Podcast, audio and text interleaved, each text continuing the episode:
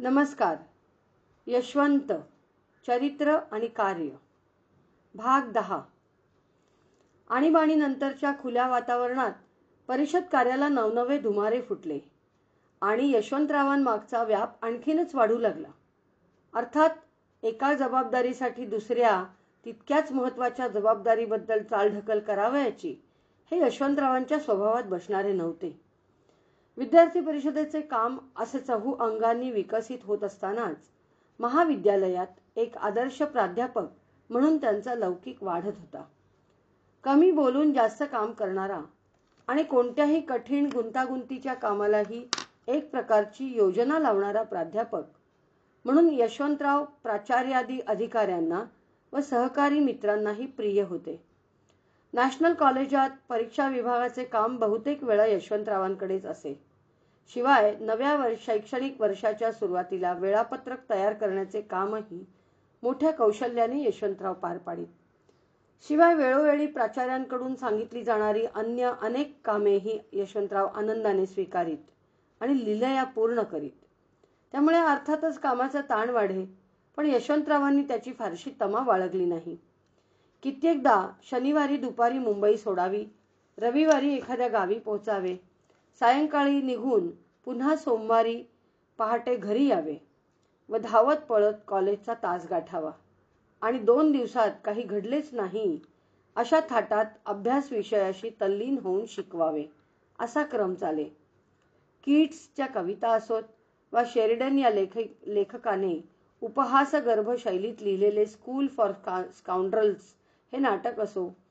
यशवंतराव शिकवण्याच्या विषयाचे दिलेल्या वेळेत परिपूर्ण नियोजन करीत व नवा विषय सुरू करण्यापूर्वी त्याचे वेळापत्रकही देत. अभ्यास विषयाची वाङ्मयीन चर्चा व्हावी विद्यार्थ्यांनी पूर्व विचार करून त्यात सहभागी व्हावं मुद्दे चर्चेत यावेत यावर यशवंतरावांचा भर असे. साहजिकच कठीण वा समजायला क्लिष्ट अशी एखादी कादंबरी वा अन्य कोणत्याही प्रकारची साहित्यकृती यशवंतरावांकडून समजावून घ्यायला विद्यार्थ्यांची रीघ लागे. उदाहरणार्थ पदव्युत्तर वर्गांसाठी यशवंतराव ओल्ड इंग्लिश हा अत्यंत रटाळ विषय रसाळ करून शिकवित. याचा परिणाम म्हणजे प्राध्यापक या नात्याने यशवंतराव फार थोडक्या वेळात समग्र विद्यार्थी वर्गात प्रिय झाले. एरवी कोणत्याही महत्त्वाच्या विषयाचा तास बुडवून कॅन्टीनमध्ये वा अन्यत्र वेळ काढण्याची प्रवृत्ती असलेले कित्येक जण यशवंतरावांच्या तासाला न चुकता बसत. अनेक विद्यार्थ्यांशी यशवंतरावांचे व्यक्तिगत स्नेहाचे संबंध होते. विद्यार्थी परिषदेत अनेकांसाठी यशवंतराव एखाद्या जीवलग मित्रासारखे होते. व कॉलेजातल्या अनेक विद्यार्थ्यांनीही हीच मित्र चिंतक आणि मार्गदर्शकाची भूमिका स्वतःच्या संदर्भात त्यांना करायला लावली. यशवंतरावांनी ती आनंदाने केली. महाविद्यालयातल्या प्राध्यापकांच्या बाबतीतही हेच होते.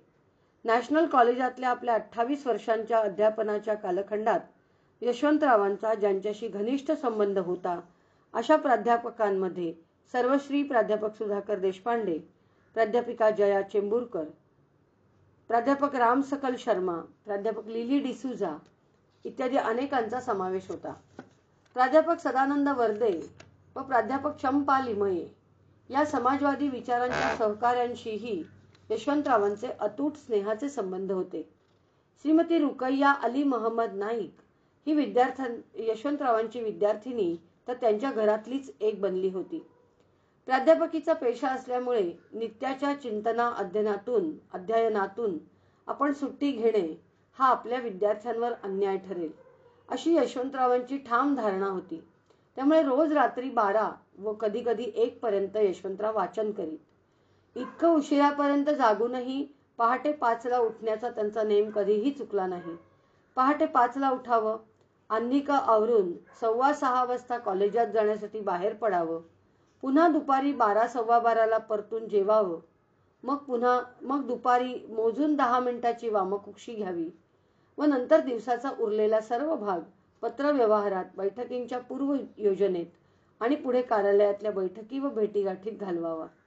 सायंकाळी उशिरा आठ साडेआठ वाजता आवश्यकतेनुसार कार्यालयानजीकच्या कटारिया मार्गावरच्या बाजारातून दुसऱ्या दिवशीसाठी भाजी घेऊन जा घरी जावे हा यशवंतरावांचा वर्षानुवर्षांचा दिनक्रम होता. रात्रीची जेवणं केळकरांच्या परिवारात सामान्यतः एकत्रितपणे होत. हास्य विनोद चालत. परस्परांविषयीच्या विचारणा चाले. मुख्य म्हणजे या अनौपचारिक बैठकीला कोणताही विषय हा तसा अविषय नसायचा. टी व्हीवरचे कार्यक्रम वृत्तपत्रातली एखादी बातमी कॉलेजातला एखादा किस्सा असे अनेक विषय चर्चेत येत. जेवण झाले की घरातल्या मध्यवर्ती खोलीत आपल्या टेबल खुर्चीवर बसून यशवंतराव वाचनात मग्न होत. इंग्रजी वाङ्मयाच्या संदर्भात यशवंतरावांना क्लासिकल साहित्याची विशेष आवड होती. वाङ्मयातील रोमॅन्टिसिझमच्या तुलनेत क्लासिकल साहित्य त्यांना अधिक आकर्षित करी. ॲरिस्टॉटल हा त्यांचा आवडता तत्वचिंतक. तर शेली हा लाडका कवी. रवींद्रनाथ टागोरांचे काव्यही त्यांना विशेष आवडत असे. अर्थात त्यांचे वाचन केवळ इंग्रजी वाङ्मयापुरते मर्यादित नव्हते. मराठीत मराठीत वि वा शिरवाडकरांच्या साहित्याचे ते भोगते होते. शिवाय बा भ बोरकर आणि इंदिरा संत यांच्या कविताही त्यांना विलक्षण आवडत असत. अल अगदी अलीकडे चरित्रे आणि आत्मचरित्रे वाचण्यावरही ते भर देत असत. आपल्या आयुष्याच्या अखेरच्या काळात त्यांनी वाचलेल्या साहित्यात यशवंतराव चव्हाणांच्या आत्मचरित्राचाही समावेश होता. पुस्तके पुस्तके विकत घेण्याची त्यांना विलक्षण आवड होती. शिवाय अनेक मासिकांचे ते आजीव वर्गणीदार होते. वाङ्मयीन चर्चेला वाहिलेली ललित किंवा सत्यकथा आलोचना ही मासिके त्यांच्याकडे येतच येतच परंतु माणूस Sadhana Span India Today seminar ही नियतकालिकेही ते नियमित वाचत. व्यासंग त्यासाठी नियमित अध्ययन आणि वाचन. संघ आणि विद्यार्थी परिषदेच्या बैठका त्यासाठी प्रवास कार्यकर्त्यांच्या भेटीगाठी नित्याचे विचार विमर्श कॉलेजात येणाऱ्या जबाबदाऱ्या शिवाय अखंड चालणारा पत्रव्यवहार. यातून स्वतःसाठी दिवसाकाठी अर्धा तास काढणेही यशवंतरावांना मुश्किल होत असे. आणीबाणीनंतर विद्यार्थी परिषदेच्या राष्ट्रव्यापी कामाला जी ऊर्जितावस्था प्राप्त झाली तिचा परिणाम पूर्णवेळ कार्यकर्त्यांची संख्या दिवसेंदिवस वाढत जाण्यात झाला. साहजिकच पूर्णवेळ कार्यकर्ता किंवा प्रचारक नावाच्या संस्थेच्या विकासाच्या दृष्टीने आणि मुख्यत्वे संकल्पना स्पष्ट होण्यासाठी म्हणून पूर्णवेळ कार्यकर्त्यांचे वर्ग घेण्याचा क्रम एकोणीसशे एकोणऐंशी पासून सुरू झाला. एकोणीसशे एकोणऐंशी मध्ये असा पहिला वर्ग गुजरातमध्ये अहमदाबादला झाला. या आणि अशा अनेक वर्गांची रचना विषयां विषयांचे स्वरूप चर्चेच्या पद्धती या सर्व विषयांमध्ये यशवंतरावांचा स्वतःचा असा एक खास दृष्टिकोन असो असे.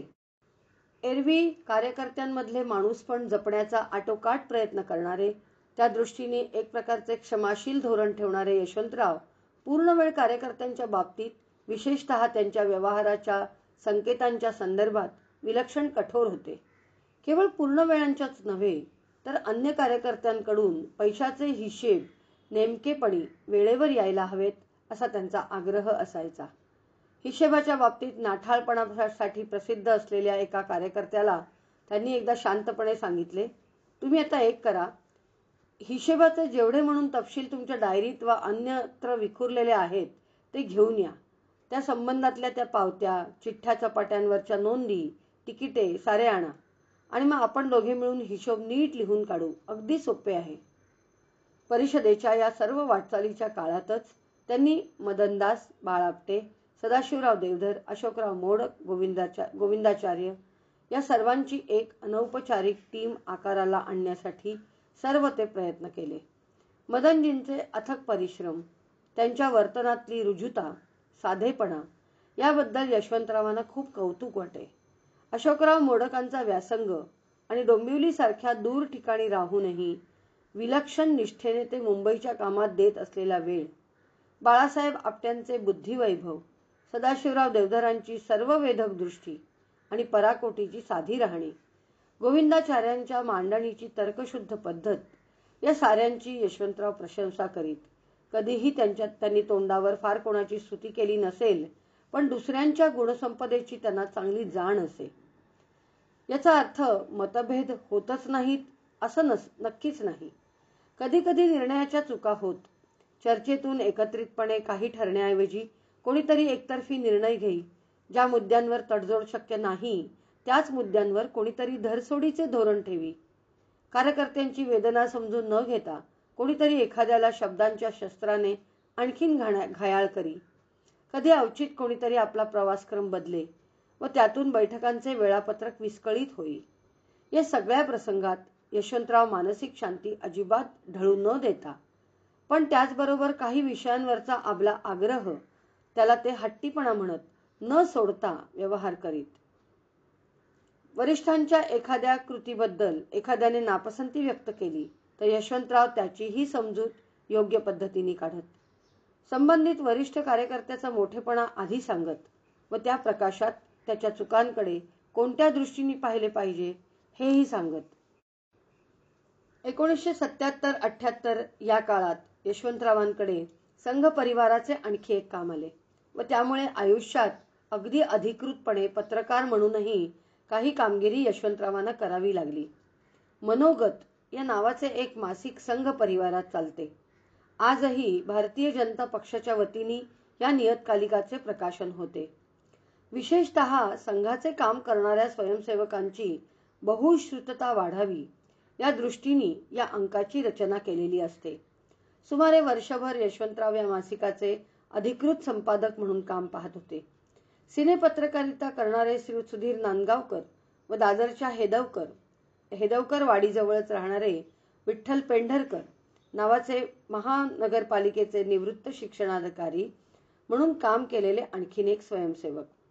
असे दोघे जण यात यशवंतरावांना मदत करीत. याच काळात सुरुवातीस सतीश मराठे सुधीर जोगळेकर वगैरेंच्या पुढाकाराने छात्रशक्ती या विद्यार्थी परिषदेच्या एका इंग्रजी मासिकाचा शुभारंभ झाला. लेख लिहून देण्यापासून प्रुफे तपासणे वर्गणीदारांची यादी बनवणे इत्यादी अनेक कामे प्रसंगोपात यशवंतरावांकडे येत. अन्य कोणी नसेल तर त्यांना ती करावी लागत.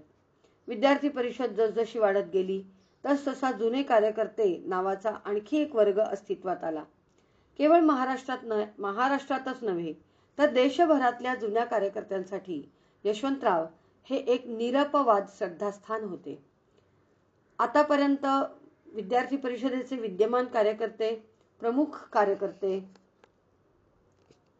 संघाचे कार्यकर्ते परिवारातल्या संस्था संघटनांची प्रमुख मंडळी व यशवंतरावांचे महाविद्यालयीन विद्यार्थी असे अनेक जण आधी वेळ ठरवून वा न ठरवताही यशवंतरावांकडे येत. व काय कसं काय? या वर्ता प्रश्नाने वार्तालाप आरंभ होईल तो सामान्यतः तास दीड तास तरी चाले. याच प्रकारे गप्पा मारण्यासाठी म्हणजे सल्ला घेण्यासाठी व्यथा वेदना बोलून दाखवण्यासाठी मार्गदर्शनासाठी तक्रारी सांगण्यासाठी किंवा केवळ हितगुज म्हणून. आता जुने कार्यकर्तेही येऊ लागले. जुने आता सांसारिक झालेले. कार्यकर्ते संसाराच्या अडचणी घेऊन येत. स्त्री पुरुष समानता परस्परांमधला संवाद संयुक्त कुटुंबात राहावे की वेगळे नाना विषयांवर आपली मते सांगत. मात्र हे करू की ते करू अशा दुविधेत सापडलेल्याला हे कर असे यशवंतरावांनी कधीही सांगितल्याचे उदाहरण नाही. ते दोन्ही पर्यायांच्या गुणदोषांची नीट मांडणी करत व निर्णय त्या त्या व्यक्तीवर सोपवत. यातूनच कार्यकर्त्यांना त्यांचा त्यांनी समतोल विचार करायला शिकवले व योग्य निर्णय देण्याचे बळही दिले. केवळ विद्यार्थी परिषदेतच नव्हे तर आपल्या घराच्या चार भिंतींच्या आड सुद्धा यशवंतराव कधीही निर्णय केंद्र बनले नाहीत. मुले मोठी झाली की त्यांच्याशी मित्रत्वाच्या नात्याने वागण्याचा प्रयत्न करणारे बरेच जण असतीलही. पण यशवंतरावांनी मुले समज समजती झाल्यापासून आणि कधी कधी तर त्यांच्याही आधीपासून मुलांशी मैत्रीचे नाते जोडले. तू गप्प बस हे यश शब्द यशवंतरावांनी मुलांशी बोलताना कधीही वापरले नाहीत. विद्यार्थी परिषद तिथले कार्यकर्ते त्यांचे व्यवहार अशा अनेक विषयांवर आलोक न्यायस्वरूप किंवा शशीधर प्रश्न विचारित.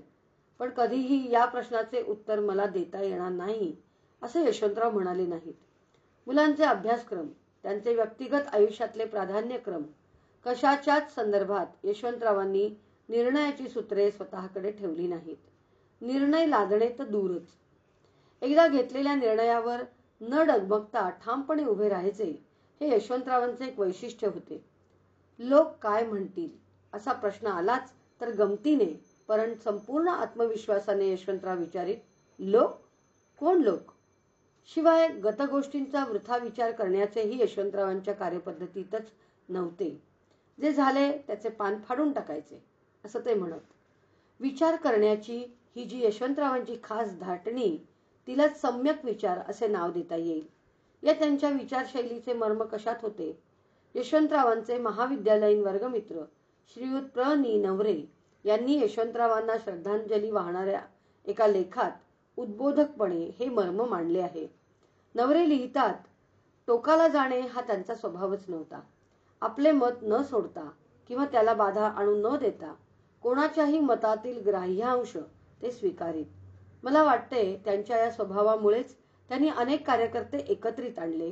कालमानाप्रमाणे नवीन कल्पना विचार आत्मसात करण्याची त्यांची प्रवृत्ती असल्याने ते नेहमी विचाराने टवटवीत राहिले व त्यांच्याकडची ही त्यांच्याकडची अतिशय जम मोठी जमेची बाजू होय. धन्यवाद.